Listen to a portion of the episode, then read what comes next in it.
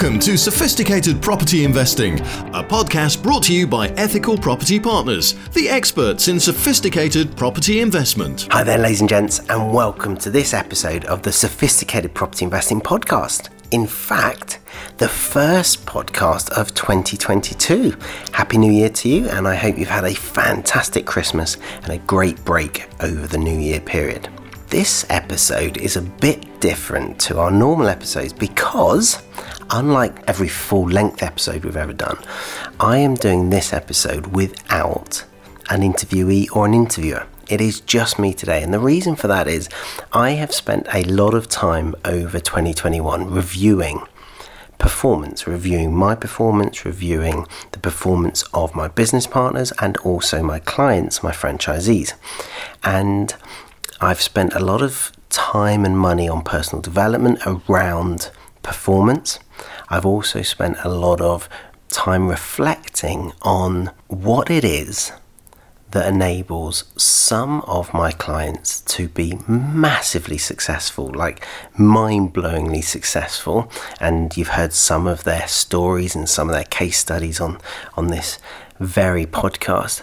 Whereas others seem not to get there. I'm focusing on this today in this particular podcast at the start of 2022 because the reason that we have goals or desires, and this whole podcast is going to be about desire. So, what is it you desire? Are you on track to achieving it?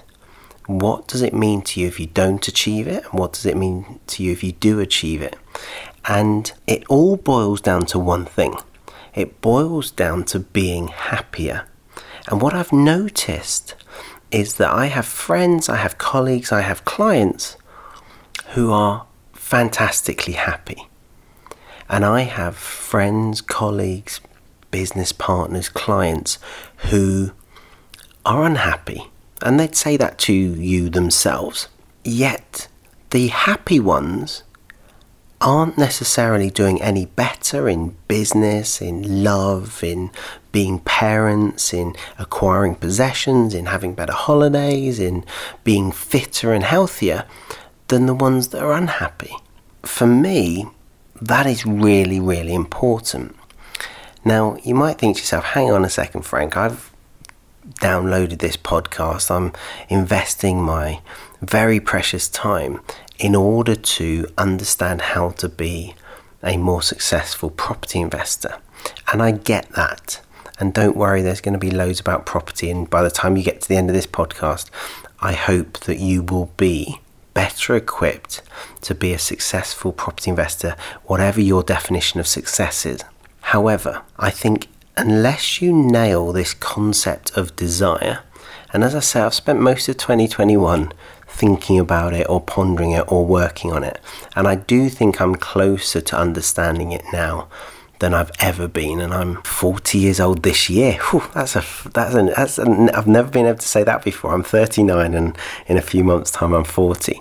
So in 40 years, I don't think I've fully understood desire, but I'm certainly closer to understanding it now.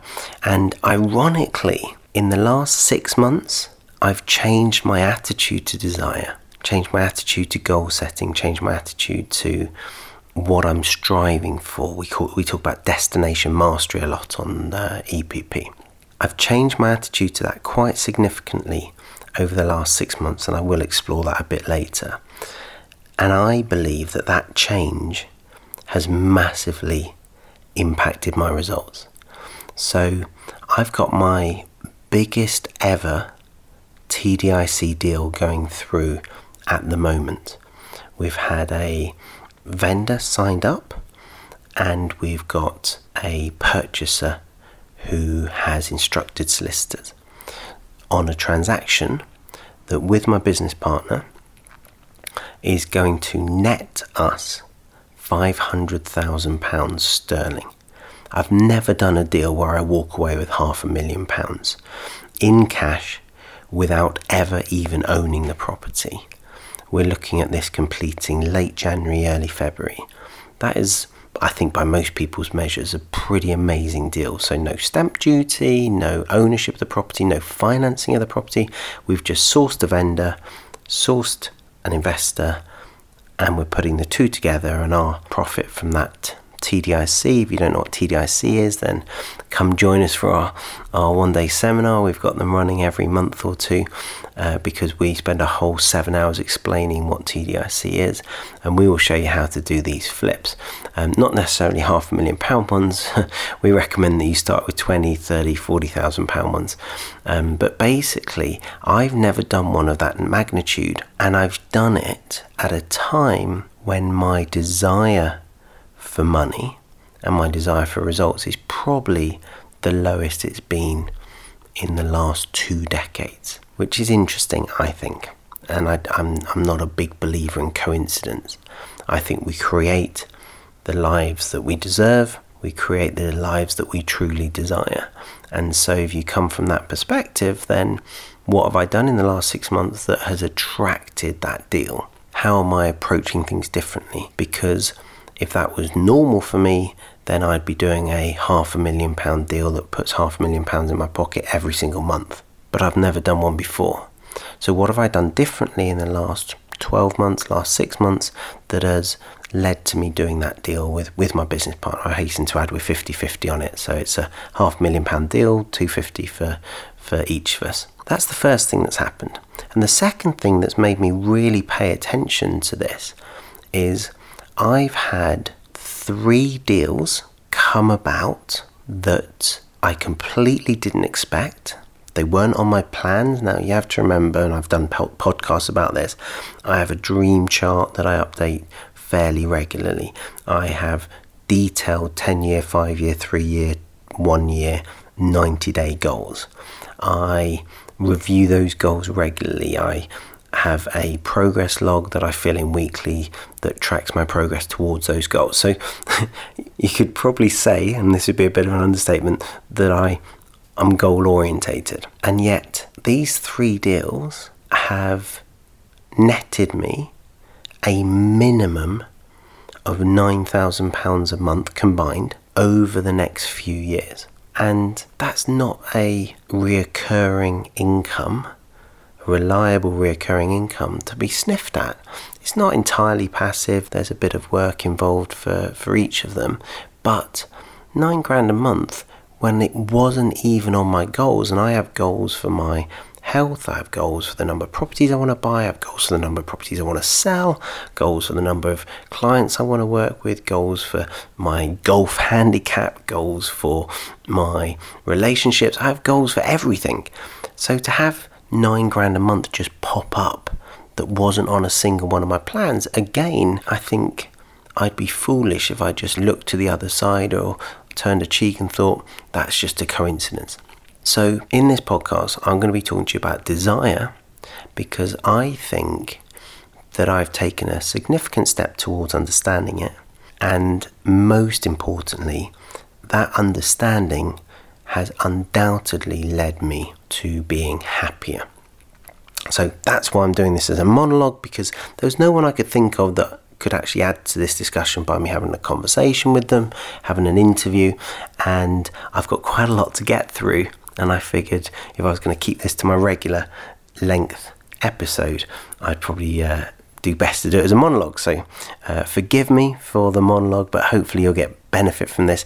And guys, if you want to ask me more questions, if you want me to expand on any of this, just pop comments in and uh, drop us an email. You can email us, you can pop on the website and drop us a, a message. However, you want to get in touch with us, you can jump on the YouTube channel and pop a message in there. They all get read and I can expand on it and uh, do a further episode or do a YouTube video on it, whatever, whatever you'd like me to uh, to focus on. So, let's um, let's kick off with you. I'd like you right now, if you're in a place where you can grab a pen and paper, do so now. If you're not, then just do this mentally. If you're out for a run or a bike ride or a, you're driving at the moment, no problem at all. So, what I want you to do is to think or write down your three biggest desires. What are the first three desires that spring to mind? And I'm just going to go quiet for like 20 seconds, right? In fact, I'm going to have a sip of my cup of tea. Um, but jot down or think to yourself really clearly what are your three biggest desires?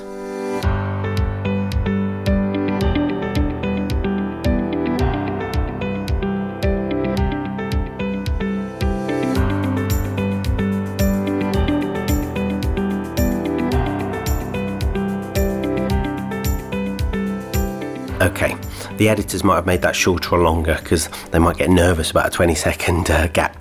But if you haven't done it, pause. If you need a bit longer, just pause the podcast and, and then you can crack on. So, I now want you to think about those desires and classify each of them as a number out of 10. Now, 10 is the most ambitious desire that you can imagine, like super ambitious, really going to be hard to achieve. And 1 is the easiest you can imagine. It's going to be really easy to achieve it. In fact, if you don't mess up massively, you're going to achieve it. And I want you to give each of those a number. So just do that in your mind now. So your first one, your first desire, is that a 1, a 2, a 5, an 8, a 9, a 10 out of 10 in terms of how ambitious it is or how hard it is to achieve?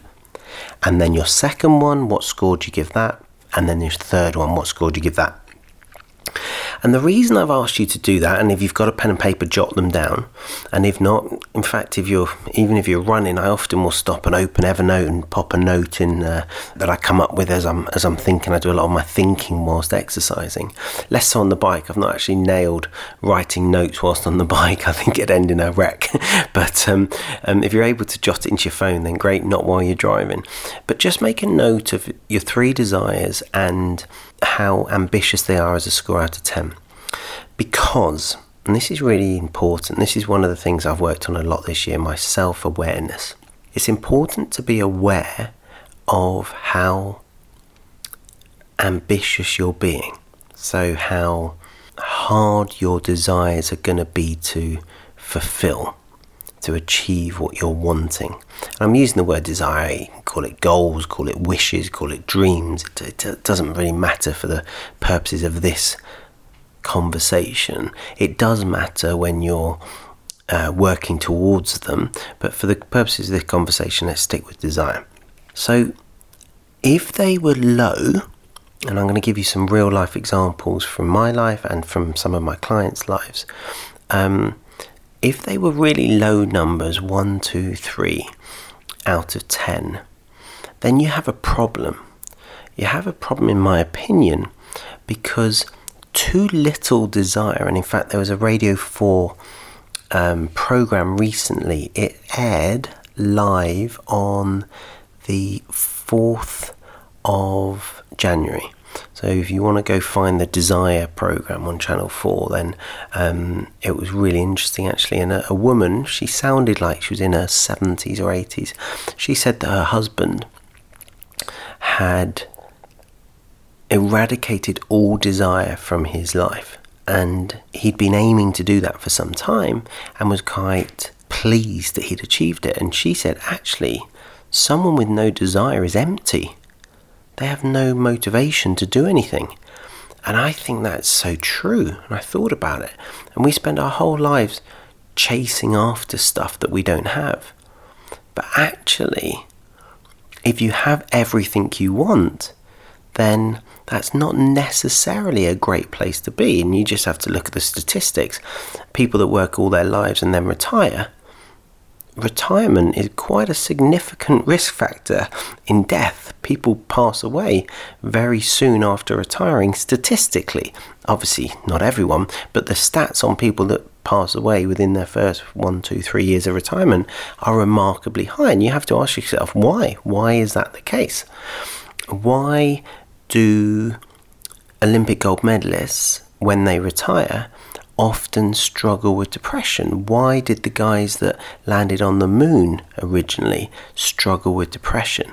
And I think it's all linked in terms of when you have achieved everything that you've set out to achieve and you have no further desire, you feel a bit empty. And that's what this elderly woman was saying on the Radio 4 program. She's saying, actually, my husband is not very happy now. And that brings us back to why do we want stuff in our lives? Why do we want to better our lives? Well, it's, it's to be happier.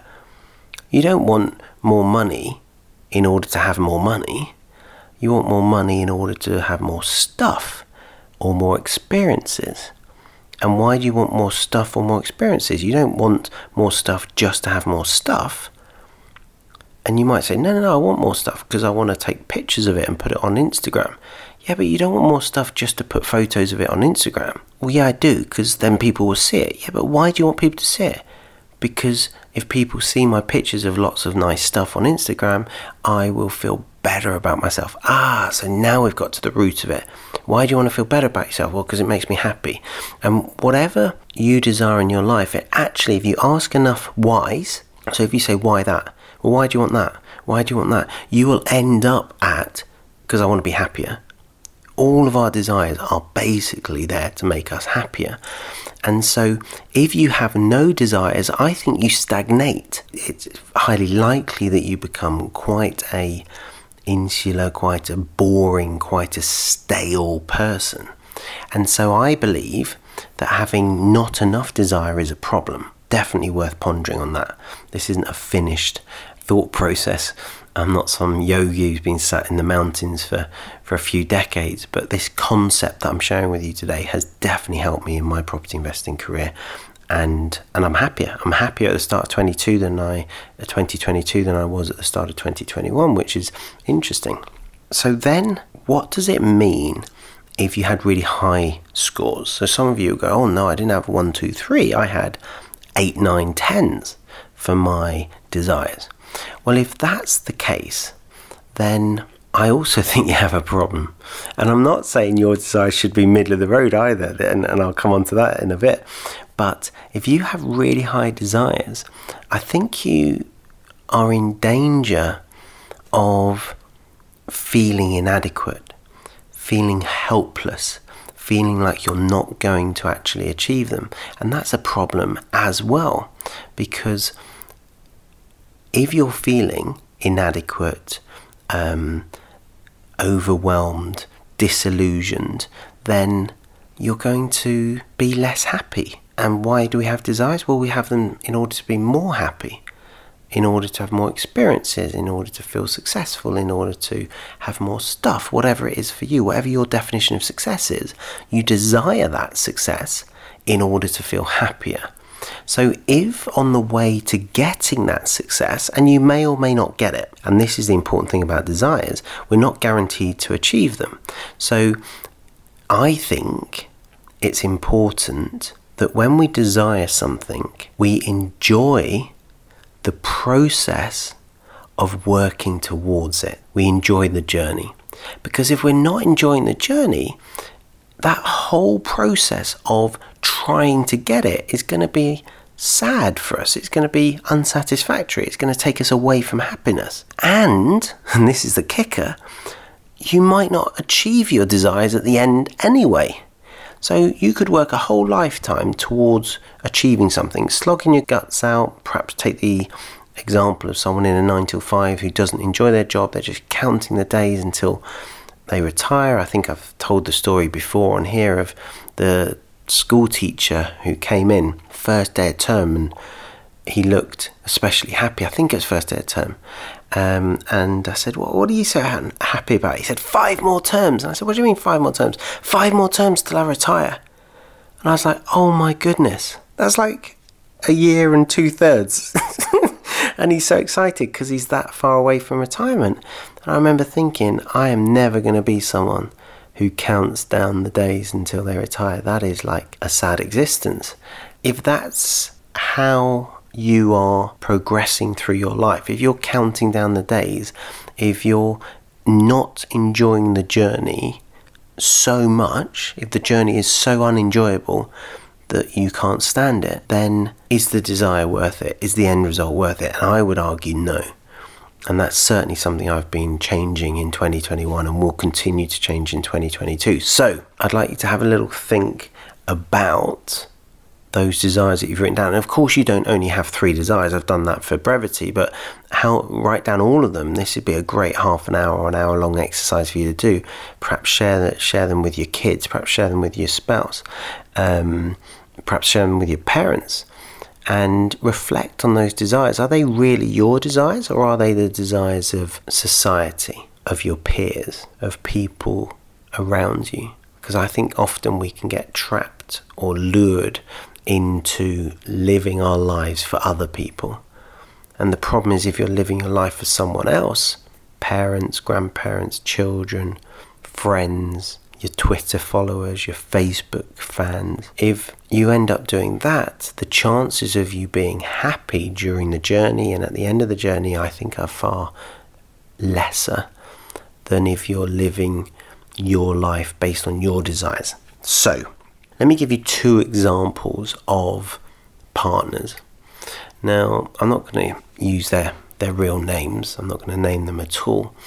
Um, and some of these are, are amalgamations of, of a couple of partners. But um, the first has been a client for a number of years, so not a new client, and really has had very little success. Much, much less success than I anticipated. Very charismatic person, some experience in property, some results in property, as in good results. that could be taken either way. Some results, but some good results, some deals that made, you know, some money, decent money, six figures on occasion. But that person has not done a significant deal whilst being on the EPP partnership in the number of years that they've been on board. And I find that remarkable given how powerful the program is, how amazing the results are across so many different types of partners and many partners who've not done property before. And I've reflected on this person. Now, this person is mortgage free. This person enjoys the social aspect of EPP, meeting everyone else, being part of the community. They're everything, you know, they're they're a, a real cornerstone of the of the partnership. And I just think to myself, that person has got too little desire. They're too comfortable. They're like the old woman's husband who ha- has nothing else to strive for. Now, if you speak to this person, they go, Oh, no, no, I want to succeed. But actually, if you look at their life and their actions, they're mortgage free already. They have a passive income from property they, they're not hungry enough. They don't really have the desire.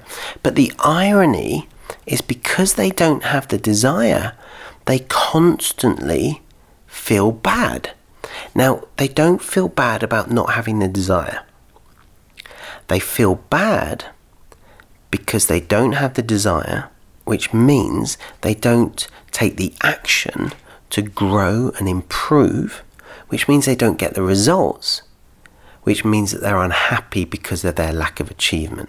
Now, you don't have to achieve stuff to be happy. Don't read that into that sentence. But you have to be growing. You have to be taking action. You can take loads of action. You can try your absolute best. Think of a marathon runner who runs the most amazing marathon. In fact, I can give you a real life example. So, um, ah, what's the guy's name? Eliud Kipchoge, the Kenyan runner. He ran the Boston Marathon in two hours, one minute, and some seconds. I want to say 39 seconds, but I might have that wrong.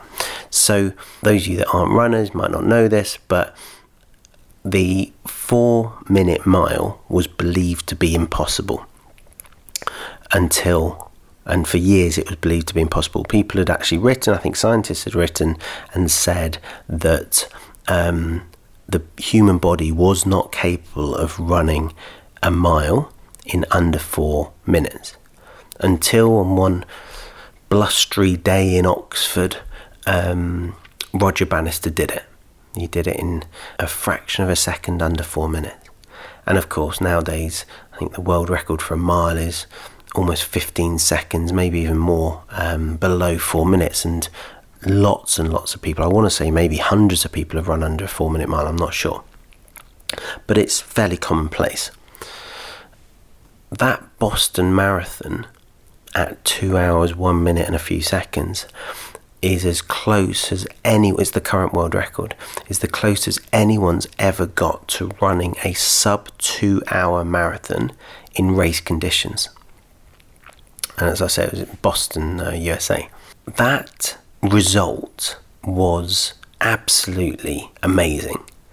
And for those of you that follow running, you'll know that Eliud Kipchoge, he and the Ineos team, and that included there was a massive team of people. Um, that included um, Sir David Brailsford. Dave Brailsford? Yeah, so Dave Brailsford um, from British Cycling and um, Team Sky uh, cycling fame. Um, he was the team principal team leader when um, we won the Tour de France, when um, Bradley Wiggins won the Tour de France. Um, he and the Ineos team got together and said, We are going to run a, he didn't run it, but we're going to get a man to run a sub two hour marathon. And again, that was something that there are, I've actually read a book on why that isn't possible. Um, and it was only written about five years ago, which is hilarious um, because they did it. They had they used everything. They had Nike design some amazing shoes that like gave as much rebound off the road surface as possible. They created a track that was a loop. They even put a camber at one end so that the guys could go around the bend easier because there was a slight camber. They worked out that running in a formation in front of the main runner would break the wind, so it'd break the. That's an unfortunate saying, it'd break the wind, but they would penetrate the uh, wind and create a um, like cyclists do in a peloton. Um, they'd create less drag for the main runner, which over two hours would save X number of seconds. They had pacemakers running a V in front of them, so like geese fly. And they swapped out those pacemakers, and they had a special way of getting the pacemakers. There's a whole Netflix documentary on it. Actually, it's it's fantastic to watch. Now, those guys and Dave Brailsford and Roger Bannister, for that matter, have had massive desire, huge desire to achieve great things. But the happiness, and this is where I come back to that first guy who doesn't have, in my opinion, enough desire, the happiness doesn't come from achieving the goal of course, that's a happy moment, and there's some really emotional footage of Eliud talking about why he's done it, and it's all in the Netflix documentary actually, why he's done it, and he wants to do it to inspire others. And there's Sir, Sir Dave Brailsford talking about why he's done it and what's amazing about it, etc. But I think that Eliud felt amazing when he failed to do that at the Boston Marathon when he was a minute and 39 seconds or however many seconds above two hours. And you might be thinking, why has he not got the world record at sub two hours? It's because it wasn't race conditions. It was it was anything but race conditions. It was completely micromanaged to show that a man could run below two hours. And so he's not got the marathon world record. Of course, it will happen now because he's proven that people can run below two hours. So now more people do it. You know, the belief is there, and someone will do it. Maybe he, even he might do it in race conditions. But he would have felt amazing training for the Boston Marathon. He would have felt amazing achieving that. And that's what this particular client of mine is missing out on, in my opinion. So I don't think they are that happy because there's a lack of desire. So that's the first example of someone who's not doing many deals at all is not achieving much, is not actually taking much action, is certainly not growing. And those of you that listen regularly and watch the YouTube channel, you'll know I'm a massive proponent of Kaizen, constant and never ending improvement, Japanese philosophy. I think it's so, so important. It's, it's what drives me to read a book a week on average. It's what drives me to read about my health, to work on my health, to invest in my health. During 2021, I invested in a nutritionalist, I invested in a chiropractor, sports masseuse, um, oh, tons of different um, stuff because I want to improve. I want to improve my health. I want to improve my performance in business. I invest in two different masterminds that's time, that's money, travel, time away from my family in order to better myself, in order to surround myself by um, people who are playing at a higher level than me. So I think too little desire is a problem. But conversely, too much is also a problem. And this brings me to my second case study. So, this is also a client of a few years standing. Now, this client um, has gone from a nine to five job to being financially free in property in that short period of time. They are earning more per month passively from property now than they were working a 9 till 5 they didn't enjoy. They have complete time freedom now, complete freedom of location. Obviously, they're still working really hard at building their portfolio and doing deals, but if they chose to stop doing that and just to live off the passive income, they're basically financially free at a level just above what they were earning when they were working in a job they didn't enjoy. That's pretty remarkable in just a few short years. They have also improved their net worth by thousands of percent. They've added hundreds of thousands of pounds to their net worth. So not only have they got a great passive income coming in every month at a level that they can live off, but they also have an awesome net worth that they've developed. They've also got the knowledge to do this. They can do this for the rest of their lives. However, so all of that sounds amazing, right? But this person, just like the first person, is pretty unhappy. Now you talk to them and they've got a cheery face, etc. But if you actually spend time and delve into how they feel about their desires, how they feel about their goals, their progress towards their goals, the truth comes out and they're actually pretty frustrated. And you think to yourself, how can you be frustrated? It's like a few short years and you've transformed your life, you've transformed your financial future, you've transformed your current financial situation. Surely you're over the moon. Now, if the first case study had achieved what the second case study has achieved, they'd be over the moon. They'd have, they, they, they would have exceeded all their goals. But the second case study is not over the moon because they've only achieved a fraction of what their desires are. So their desires are to be 10 times better than they currently are. They want to be fitter, they want to be more successful, they want more deals, they want more cash flow, they want more net worth. But, and all of that is great, but not if it leads them to be unhappy. And so that person, the second case study, I don't think is enjoying the journey massively. And I have had this conversation, so it's not like I'm I'm sharing it with the world, but I haven't told my client. I absolutely have. And as I say, these aren't necessarily individual people. I'm borrowing elements of, of different clients to, to, to give you and, and putting them into an avatar, if you like, of, of, of someone. But it's the principle of actually having too much desire can lead to you being less happy. So, too little desire can lead to you being unhappy, too much desire can lead you to being unhappy. And I think that's a really interesting concept. And so, having done this exercise yourself, where, where do you sit on it? And it's not about saying, oh, I was fives, I was a number five out of 10, so I'm fine. Deep down, are you fine? Deep down, are you happy? Are you enjoying the journey? Because I think what's changed for me this year, and this is where I'm going to get a bit personal, is I've spent a lot of time this year, probably more time being honest with myself, and probably more honest than I've ever been with myself, and more self aware than I've ever been before, looking at my life.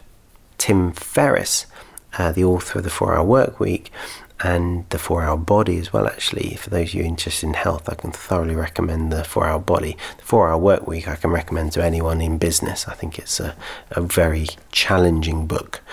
Um, don't necessarily agree with everything that's in it but well worth a read. You'll get a lot of value. Tim ferriss talks a lot about lifestyle design and he's someone who has has openly admitted being quite depressed at times and struggling psychologically. I have massive respect for the guy. Talks about how he's dealt with that, how he's continued to grow, how he's continued to design a lifestyle that he enjoys. Now, the areas that I've looked at this this year, 2021, and I think that, and the reason I'm doing this podcast now is because I think at the start of a new year is the perfect time to reflect on the year that you've just finished some of you will know this if you followed my, me closely on uh, on YouTube and, and on the podcast.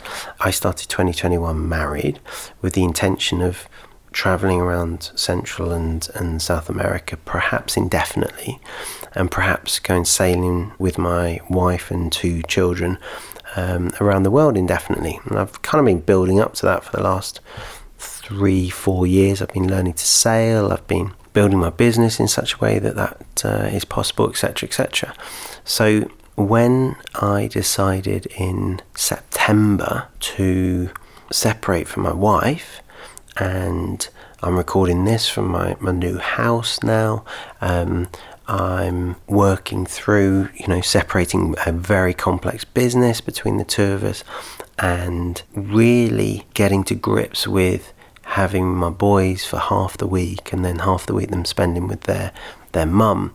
That's a whole new level of lifestyle design and it obviously didn't happen overnight. We talked about it for for months before, etc. But that level of disruption, and I talked earlier about the 500k deal and nine grand a month, those are very, very closely linked. If I hadn't gone through that process of lifestyle redesign, if you want to call it that, there is no way I'd be achieving those results now.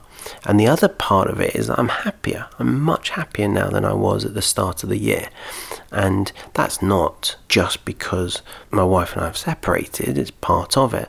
It's not just about that though, it's about everything that I've done as part of that process. So I've gone to um, see a counsellor, right? I was not that happy that that was my second marriage. So I've been married two times, and both marriages have, have failed, in my opinion. And so I went to see a counsellor to say, look, I want to be in a relationship that lasts. It's not my ambition to have multiple failed marriages, unsurprisingly. And so I've spent quite a lot of time working with a counsellor over so, what is it that's in me, and what attitudes do I have that have led to these outcomes. And I think that level of introspection and that level of self analysis is quite helpful. Um, she's taken me all the way back to like my earliest memories, my childhood, and and you might think, hang on a second, Frank. I thought we were talking about property investing, but this is property investing. This is how you live your life and how you set your goals and how you work towards your goals because you don't want to be like the first case study where you don't have enough desire and you're unhappy because you don't achieve anything. The old woman on um, the Radio 4 program recently, she talked about her husband um, reading somewhere. I think it, I think she said either she'd read or he'd read that the that Nirvana was um, sitting in a white room, an empty white room with zero desire. And she said he's kind of strived for that, but now he's unfulfilled having achieved it. And of course, the irony there is striving to have no desire is a is a desire in and of itself, which a bit too philosophical for me, but they make the point on the program. So for me, that thinking about what you want at a really deep level from your life. So, some of you might have heard me talk about my desire to buy a no money down million pound house in the countryside. I was looking in Derbyshire, Derbyshire, stroke, Leicestershire, Nottinghamshire, that kind of East Midlands area. And I've had that goal for quite some time now, a few years.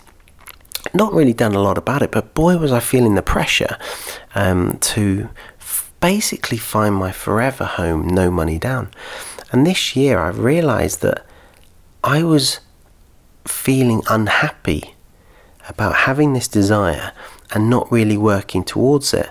And I've come to the realization in the last few months that that isn't important to me. I've moved into a new house that is definitely not my forever house. It's fine, it's four bedrooms, it's plenty big enough for everything I need to do, it's conveniently located, etc. It's a nice modern house, but it's not what I had in mind for my forever house. It's not got the three, four, five acres of land. It's not got the um, the swimming pool and the jacuzzi. the irony is, the house that my wife has now got has got the swimming pool and the jacuzzi. so um, yeah, perhaps made a mistake there. But um, I say that jokingly. We agreed that it's all very amicable. But my point is taking that pressure off. So taking away that desire for that forever house. Like, why does it have to be a forever house? Or if I do want a forever house, why does it have to be no money down? Why can't, just because I do no money down deals every day, if the stress of finding a house that I love living in and not putting a penny into it is so great and it's taken me, you know, several years and I haven't actually achieved it yet, Why not just go earn enough money in my property business and buy my forever house at market value or above market value? Why do I have to get a stonking deal? And and it's when you ask yourself those hard questions and you challenge your desires that you realize that it's not necessarily logical. It's often coming from somewhere else. It's coming from something you perhaps were told by your parents, or it's coming from something that your peers are telling you, or that you've um, told yourself. And when, when you take it away, that desire away, you realize that actually I feel ha- happy already. I feel light already. And I, I'm, I have to admit, I've, I've done that recently about that one part of my life, but I've actually done it about quite a few parts of my life. And the cumulative effect of allowing myself to change my desires has been huge. And as you go into 2022, as you start this year, I would like to encourage you to take a cold, hard look at how you felt in 2021. How happy were you? Because your emotions will give you all the answers. If you were super happy and you enjoyed the journey, then brilliant.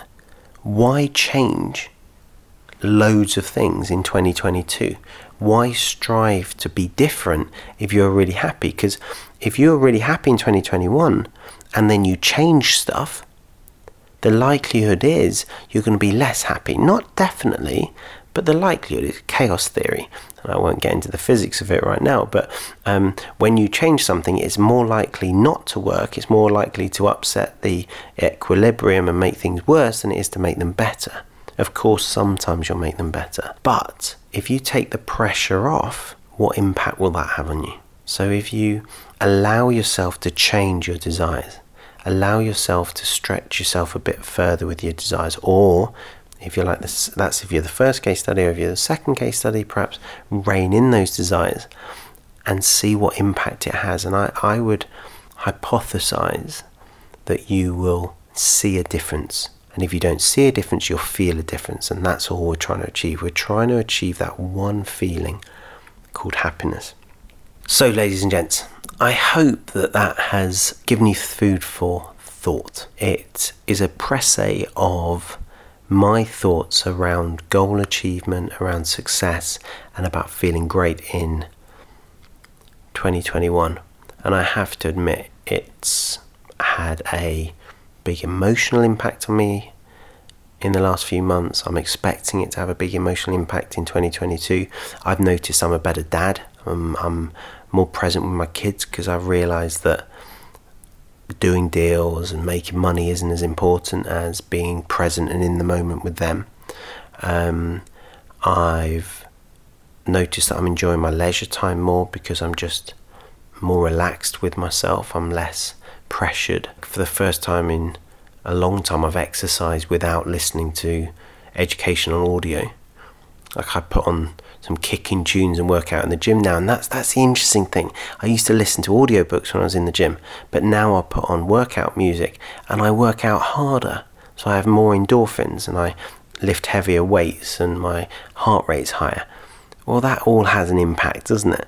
So maybe I'll be fitter by the end of the year if I continue doing that. And so, my, my suggestion is you play around with the level of pressure you put yourselves under in terms of what you're striving to achieve this year. And, and if that turns out to be upping your game in terms of property and you want to get in touch with us and we would love to help you to up your results and up your desire in the world of property. But equally you might be in property and you might need to reduce your desires in which case getting in touch with us is probably not the right thing for you to do. You probably want to rein in the property business and and start focusing on other parts of your life that are more important to you right now and come back to the property later perhaps. But i hope that this podcast ladies and gents has has really provoked some thought. For our next episode, we'll be back to our regular format of an interview. And so until then, happy investing. Sophisticated Property Investing, a podcast brought to you by Ethical Property Partners, the experts in sophisticated property investment.